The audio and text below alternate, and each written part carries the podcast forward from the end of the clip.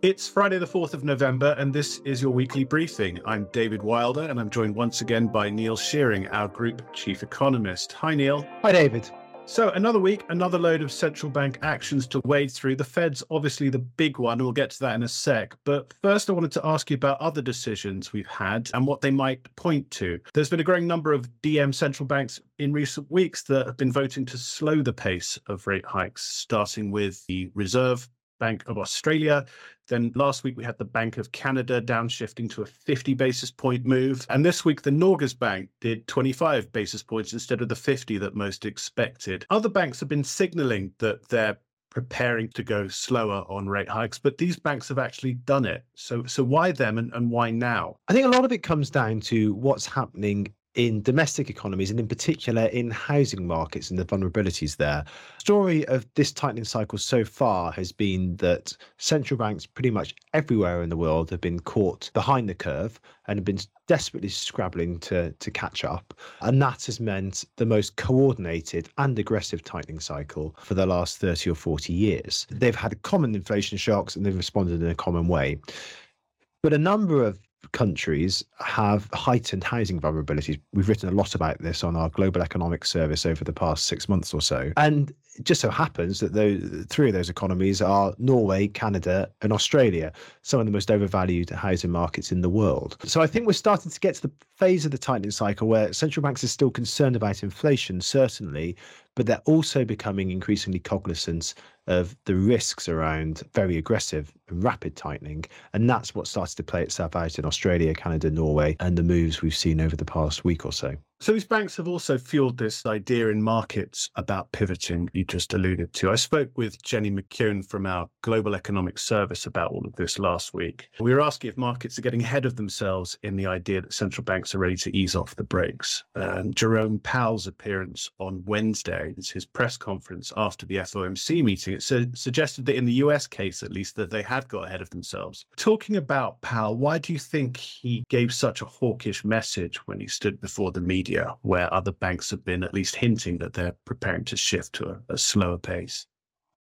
I think it was a really interesting response because the immediate response in the markets to the, the Fed's statement was by and large positive. The equity market rallied, the bond market rallied, yields came down. It was perceived to be dovish. Then Powell was asked a question in the press conference about how he viewed this kind of positive reaction in markets and we got this onslaught of hawkish rhetoric, uh, and there's ways to go, quote unquote, in the tightening cycle. So quite clear that Powell definitely didn't want a loosening of financial conditions to be the result of this FOMC meeting.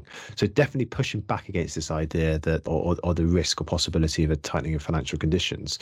Now, why is that the case? Mean, I think genuinely the Fed thinks it still has more work to do. It's interesting the statement talks about the impact of the cumulative impact of tightening so far. So there's an acknowledgement that there's still we've yet to see the full effect of the monetary tightening that the Fed has put in place, the full effect of that. But you know, I think it believes it still has more work to do. We've obviously had slew of labour market data, there's some signs of a bit of cooling at the edges, but by and large, the US labour market's still extremely tight and inflation's elevated. Now, we put a, put out a piece last week explaining why we thought core inflation in the US would start to fall back, particularly over the second half of next year. So I think we may not be too far away from Fed shifting down the gears in terms of the pace of tightening, but it's not there yet. And I guess the point is that even if they do move down to, to smaller increments in the in, in their rate hikes, that the terminal rate could still be higher than had previously been expected. Well, that's possible, I think. I mean, that was certainly the way that Powell's Powell's press conference was written up and certainly seems to be what he was hinting at that they may slow the pace of tightening but in their judgment fed funds was going to have to go higher than they had previously expected but look, I think we're also at the point of the tightening cycle where central bank forward guidance counts for a bit less when the guidance they've given it over the previous months and quarters has been so wrong. So you know, we've not we've been in this position before where the central banks have been suggesting that they won't be raising interest rates very aggressively, then they'd start to raise interest rates very aggressively. Now they think that in the US rates might have to go slightly higher than they previously thought. I mean, I think that the essential point here is that central banks, to a large extent, are still flying blind. It's a very unusual inflation shock. They're dealing with a very unusual set of circumstances. The the Fed at least thinks it needs to get financial conditions tight and, and to stay tight. but I don't think it really knows exactly where the terminal rate will, will be. Interestingly, Governor Bailey at the Bank of England took exactly the opposite stance on, on Thursday at the MPC meeting, basically talking down, trying to talk down some of the expectations for tightening in, in the UK market. Yeah, it's quite a figure in contrast to Jay Powell's appearance. Uh, Bailey he was talking about how UK rates don't need to rise as far as the market's forecasting, and as far as we're forecasting, indeed. It's quite a different tune to what he was singing just a few weeks ago. What what's changed his mind? Do you think? I think the main thing that's changed his mind is that some of the strains in financial markets have eased. If you cast your mind back two or three weeks ago, we had big unfunded tax cuts promised by the Truss government and Chancellor Kwarteng, this turmoil in the gilt market, the collapse in sterling, the imported inflation that, and, and financial market tensions that would flow from all of that, which would would have necessitated, I think, a much bigger move than we actually got on Thursday. We got 75 basis points. I think you know we would have been looking at 100 basis points had some of those market tensions not eased. Obviously, the government's changed. Prime Minister Sunak, Chancellor Hunt's taken a rather different approach to fiscal policy much more talk of fiscal rectitude. The, the, there's a fiscal event on the 17th of this month at which Chancellor Hunt is likely to outline plans to tighten fiscal policy further. Obviously, that's taken a lot of the strains and a lot of the heat out of the, the UK gilt market. It means that the, the Bank of England is going to have to do less in terms of monetary tightening. I think that's the fundamental thing that has has changed. Now, the, the real question, I think, is is the bank right in its judgment that the terminal rate will, will be nowhere near 5%. I think there's a good reason to think that all other things being equal, the terminal rate will be lower than we would have previously thought to be the case when we knew there was going to be a large fiscal expansion. But I don't think it's unreasonable to think that the bank rate could get at or close to 5%, given the extent of pipeline inflation pressures that we, we, we know are still coming down the track, the tightness in the UK labour market, the huge hit to the UK's supply side that's not been a feature of other major economies. Um, about 900,000 people having exited the labour market. So the massive shift there, massive difference there. So the, the the Bank of England, I think, still has quite a lot of work to do. And all of these decisions come under this idea of central bank pivoting, and the message being that they're no longer moving in, in lockstep to address the, the inflation challenge. We had a note out this week talking about pivoting and, and, and how it's become this catch all for the pace at which rates are rising and where rates will peak, and indeed when when banks will actually cut rates. I guess according to the dictionary, that really is what the pivot is when you when you reverse course. One idea that's coming out of all of this is that the Fed is presenting a more hawkish front than other Central banks. There was an immediate reaction in the dollar and in bond yields on Wednesday after Powell's comments. Our markets team is now warning the dollar could be moving in even further into overvalued territory. What risks does that present to other economies whose central banks may be considering or indeed are are now downshifting? Well, there's been this challenge for central banks over the past 12 months caused by the strength of the dollar. For the US, of course, and the Fed, it helps in their inflation fight. Stronger dollar means bears down on imported price pressures. But for other countries, the flip side of a strong dollar is a, weakening of their currencies against the dollar. And that's important because key commodities are often priced in dollars. So, and many imports priced in dollars. So, if their currency falls against the dollar, the local currency value of that goes up. And that, that exacerbates inflation problems. So there's been this strain caused by the strength of the dollar, and that's manifested itself in, or has been one reason why central banks have been trying to keep pace with the Fed in terms of monetary tightening to try and ensure that their currencies don't weaken much further against the, the US currency.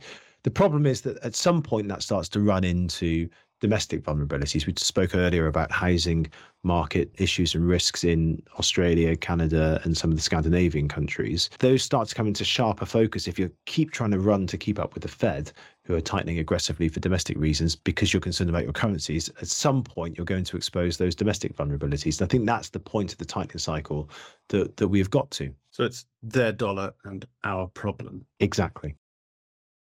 That was Neil Shearing talking central banks and inflation. You can find all the analysis we talked about on the week's decisions and what we think is coming on our website. Now, COP27 starts in the Egyptian resort town of Sharm el Sheikh this weekend. Joe Biden, Emmanuel Macron, and Rishi Sunak are just some of the leaders expected to take part in these high level discussions about global climate change. I spoke to David Oxley, the head of our new Climate Economic Service, about what to expect. I started by asking him to explain what COP actually is and how much it matters in terms of the challenge of limiting the rise in temperatures. So COP actually stands for Conference of the Parties. And without getting too technical, it actually relates to the governing body of any international treaty. But in the climate arena, it's become synonymous with the annual UN climate change conference that takes place every year. The COPs matter because they were taken as a symbol of international cooperation on the, the climate challenge, which of course affects us all. So it was really the Paris Agreement was seen as very important as, as an example of all clients falling in behind the science, as it were, and agreeing on the need to reduce emissions considerably over the coming decades to prevent the, the global temperature rising much further. So the overall goal of the Paris Agreement was to maintain the increase in the global average temperature to within about one and a half degrees, ideally, of its pre industrial average. As to what this means for the markets and macroeconomic performance, I, I think its importance can be overstated. Certainly, COPs and this COP will get a lot of media attention over the coming weeks. But it's worth noting that we're really not going to learn anything that we don't already know from this COP. You know, countries have already signed up to numerous ambitions to reduce their greenhouse uh, net greenhouse gas emissions to to zero, net zero over the coming decades. Some more ambitious than others, but but overall, what we're going to learn next week is probably not going to add much to that. If if you were going to be uncharitable, people have described COP and events like this as blah blah blah. You know, they, they result in a lot of pledges and commitments and quite light and actual policy action. I think there is something to be said for that. To be honest, a lot of the times the, the goal of a COP is to come out with communiques and sort of political grandstanding. But from a market's perspective, they're really not as important as the amount of media attention they get would suggest. I don't want to give the impression that politics does not matter. In, indeed, it, I mean, it's crucial, but I'd argue that some of the more important political events happen away from COP. You know, we've had over the last few months this Inflation Reduction Act in the US, for example, which unleashed a lot of money to be spent on renewables and other green initiatives over the coming decade.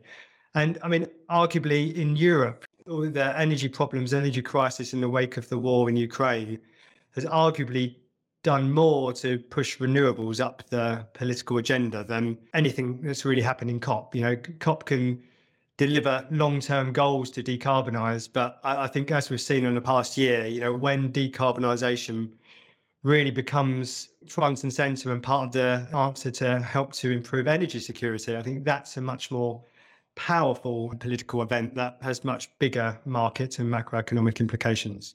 Much has been made of, of the preliminary guest list for COP27 and notable absences.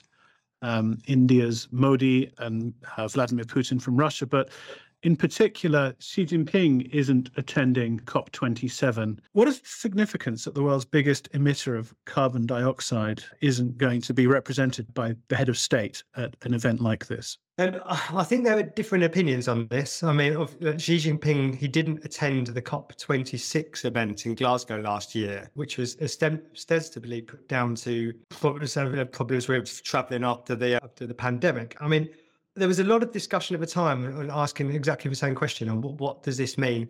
Some people pointed out and said, well, it's hardly the end of the world. You know, you shouldn't be putting too much focus on one specific person's attendance and pointing out that China would still be sending uh, a, a substantial delegation to the talks. You know, I've got some sympathy with that view. But the biggest thing here is more to do with the symbolism. It certainly, I think it does send perhaps quite a powerful message of this might not be completely top of the priority list in certain countries. Uh, you've just completed a report, a, a, contribution to our big project on the, the fracturing of the global economy, which argues that the world is coalescing around these two economic spheres, one aligned with China and one aligned with the US. How does the work on fracturing, what is how does that feed into this discussion about global cooperation on things like climate change? Well, well I think it, it really highlights the the fact that the China-led bloc has a lot of leverage over the supply of some of the key materials and technologies that are very much in demand as part of green transition. We mapped where the production and some of the processing of some of these key materials um, or just commodities in general uh, and how they fit in with the fracturing sort of framework you mentioned. And the key fault lines that emerged there were on the, some of the materials needed for the green transition. So we're talking about things like cobalt, where 70% of the world's cobalt is produced in the Democratic Republic of Congo, but at least that share, I think even more, is actually refined in China. And China controls a lot of, of that production in the DRC. And, and, that's a problem because cobalt is one of the key elements that we need for solar panels. Similarly, rare earths are another key fault line we identified in the reports, where a, a large proportion of the world's rare earths originate from China. So this really identified the major fault lines and some of the geopolitical sort of potential flashpoints that, that could erupt over the coming years. The, the key conclusion from this was that we, we're going to see increasing demand for these green technologies, and there is clear potential for the supply of some of them to be constrained, the bottlenecks in the supply to to emerge.